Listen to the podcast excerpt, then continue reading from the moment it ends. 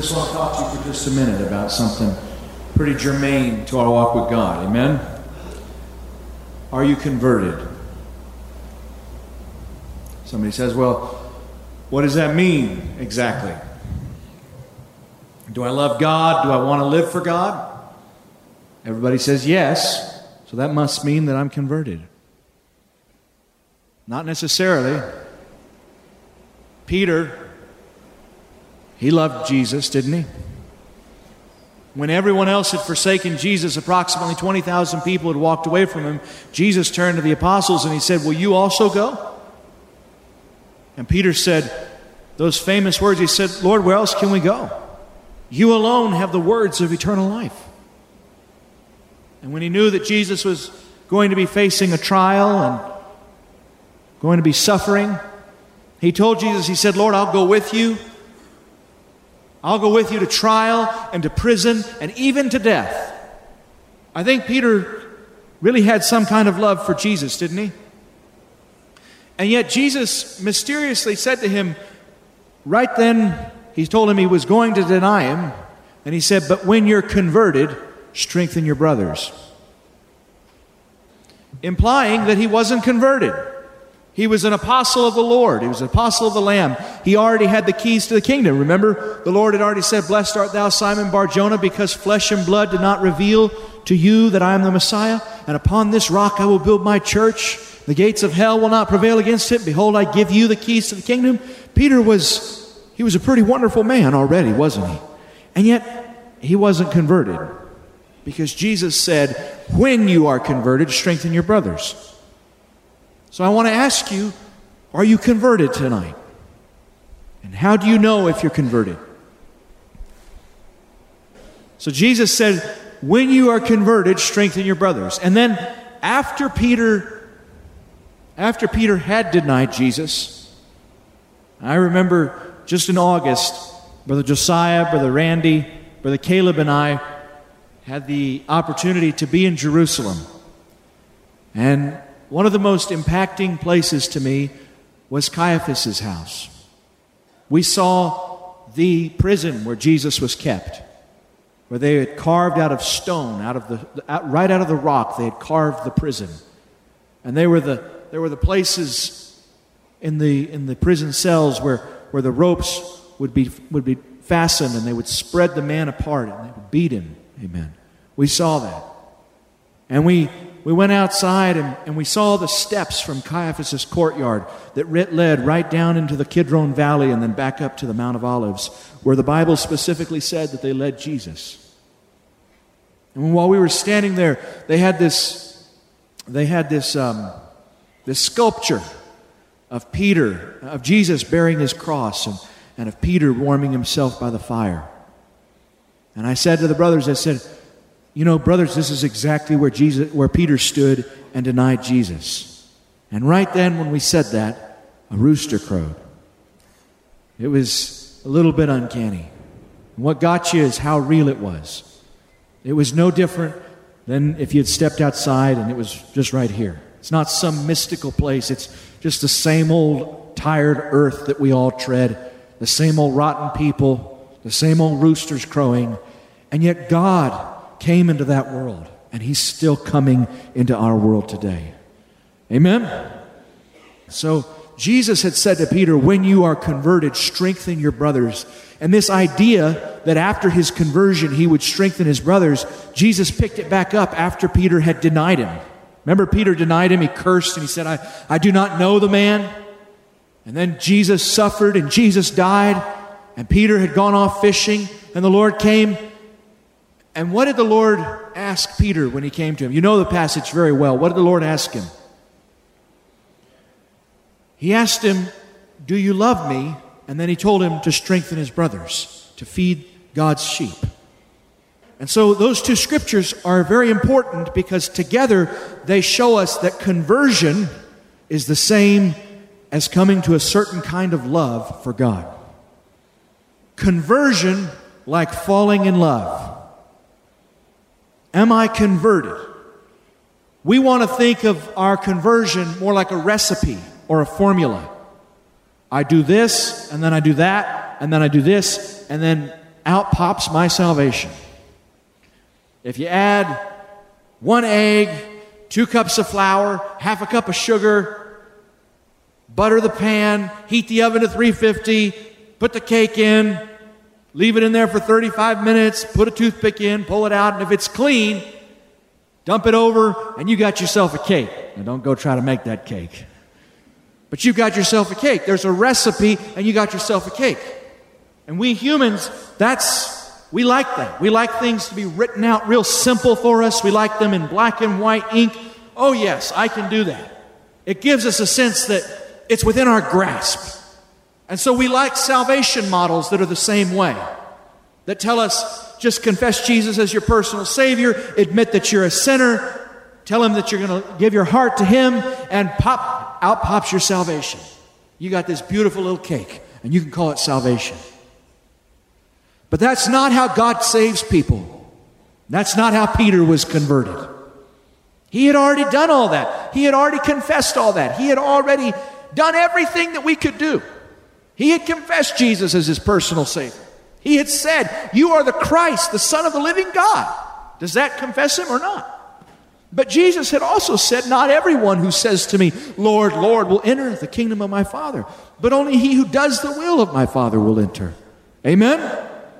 So, our recipe isn't going to get us there. And if you come into this fellowship or you come and ask someone, What must I do to be saved? We can say to you the same thing. We can say, Well, you need to repent and you need to be filled with God's Spirit, and you need to be baptized in God's in Jesus' name, and you need to find your place in the body. And you can try to go through that like a recipe. But conversion is not like a recipe, it's like falling in love. Falling in love is by nature something that demands, it, it, tells you how to act, it tells you where to go, it tells you how to dress, what to think, what to say, what to sing. It's just, it dictates everything about your life, and yet it's not obligatory. It's not externalistic. It comes from within. Amen? If you, if you look at falling in love as an external obligation, you're not in love. Amen? But when you're in love, you want to be with that person no matter what. You just want to spend time with them. You want to laugh with them. You want to go places with them. You want to talk to them. You want to hold their hand. You want to, them to hold your hand. You want to know that intimacy, that connection. When you love somebody in that way, it takes it completely out of the realm of the recipe, of the formula. Amen? And it comes from your heart. And what I'm trying to tell you is that that hadn't happened in Peter's life. And we don't have to feel bad if that hasn't happened in our life. We just have to know that God still has a great promise for us that He still wants to fulfill. So if you're wondering, am I converted? I'm telling you, you know you're converted when your efforts to please God are taken out of the formulaic recipe model and they just they come from within. I'm not saying that love is always easy. I'm not saying the whole marriage is like the first day you fell in love. I'm not saying that. But I'm saying you've got to fall in love, and that's the only thing that can sustain the marriage. Do you understand? And there's got to come something inside of you through reading the Word, through worshiping, through experiencing the Holy Spirit. Something has got to well up from within, not just from without. If any man thirst, let him drink. Let him come unto me and drink. And it's going to come from within, from inside of you. Amen? My father in law, Brother Dennis, I'm, gonna, I'm not stealing this from you, Brother Dennis. I'm just, I'm just going to say something that you've shared with me the last couple weeks. Repeatedly, he has, he has pointed out the passage, the, the Shema, the cornerstone of the Jewish faith. Hear, O Israel, the Lord our God the Lord is one. You shall love the Lord your God with all your heart, with all your soul, with all your mind, and with all your strength. Now, I've pointed out in the past how it says, You shall love. It's amazing to me that love is something we shall do, not just something that we sometimes whimsically feel like doing, right? But he's been pointing out the order in which those commandments come forth. Amen? That's our relationship with God. Would you agree? Love the Lord your God with all your heart, soul, mind, and strength. But what comes first? He's been pointing out that you cannot love the Lord your God with all your soul, mind, and strength if you don't learn first how to love the Lord your God with all your heart, with all your emotions. That is what your heart refers to. It refers to your feelings. You are an emotional creature. You are not like an animal. Animals don't cry and they don't laugh. But human beings, one of the most distinctive things about human beings is they can laugh and they can cry. In other words, they have the capacity to feel emotion. And that is what distinguishes you from all the creatures of the world because you're made in the image of God and God is a God of love. Amen. So if God is love, you have to be like God in your capacity to feel. Now, when you're an immature baby, when you're a real young baby, when you're a child, you cry and you laugh just as easy as a drop of a hat, okay? But then when you become a real big baby, around the time of 15, 16, 17, you lose that capacity. It all dries up, and you just don't know how to laugh anymore, and you don't know how to cry. Your laughter's, and your crying is, well, it doesn't exist anymore. Except if you're really mad and it's just coming down against your will. Amen.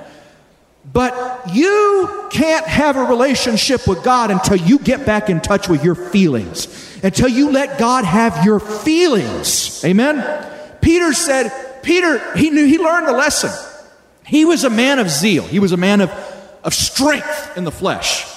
But he hadn't let God have his heart yet. He hadn't been reconstituted in the spirit. Amen? So he later would say, It is from the heart that we believe resulting in salvation. Amen? He, he learned a lesson there. And he learned how not to trust in his flesh, but he learned that conversion was falling in love with Jesus. Falling in love with Jesus. It's like you have got to come to a place.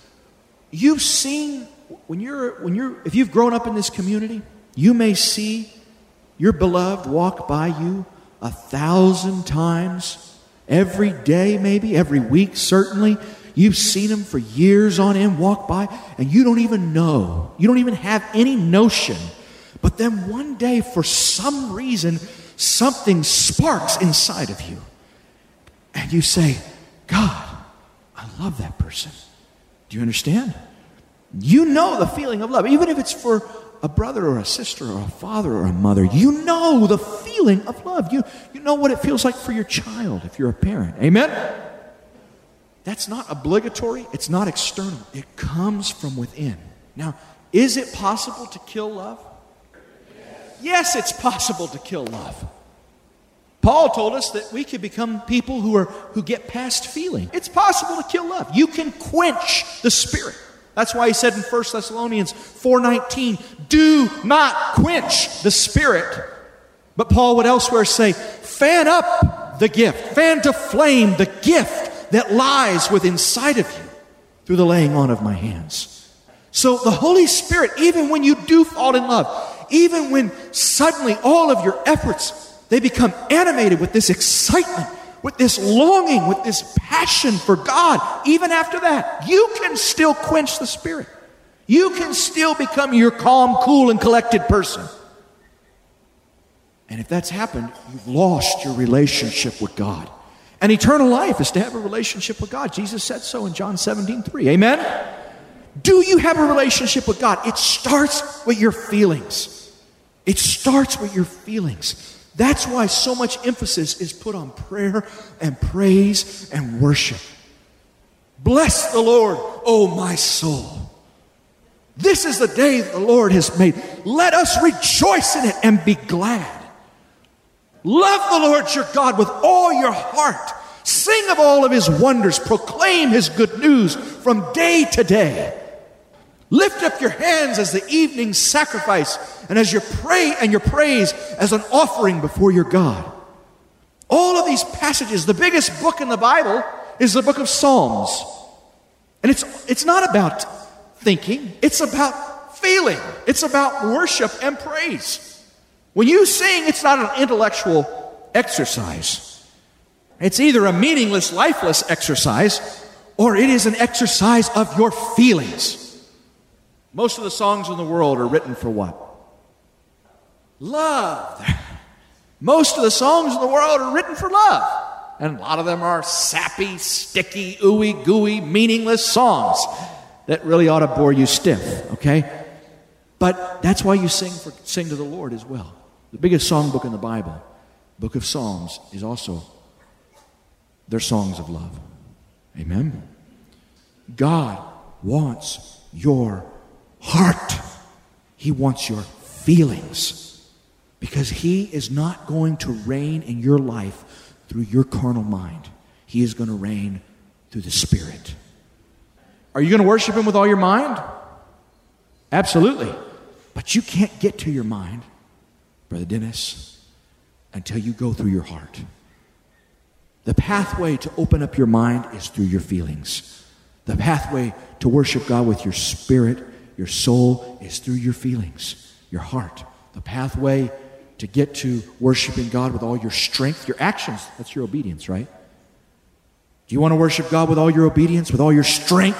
Do you want your actions to worship God? Huh? You can't do it unless you find the joy of the Lord that is your strength. You can't do it unless you go through the worship of your heart, worshiping Him with your heart. In 1 Corinthians 1, he says, Eye has not seen. What's the next part? Ear has not heard mind has not conceived, nor has it occurred to the heart of man what God has promised and prepared for those who what? Who follow a recipe? Who are dutiful little Christians? No, but those who love Him. Do you love God? Amen. I remember as a kid when people would talk about loving God, it, it scared me because I feared God, but I didn't love him. I honored God, but I didn't love him. I believed in his, his reality, but I didn't love him. How could I love God? I didn't see him. But then, through his spirit, he began to meet my needs.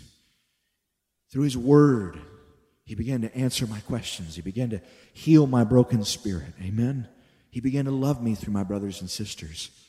And I began to love the God whom I could not see because I learned to love the brothers that I could see. And I learned to respond to the Spirit that I could feel and the words that my heart could receive. Then pretty soon I found myself where we would start singing some song about Jesus, and I was only 17, but I would find tears running down my face. Oh God, thank you for saving me. Oh God, I praise you. And I began to feel what my brothers and sisters were feeling.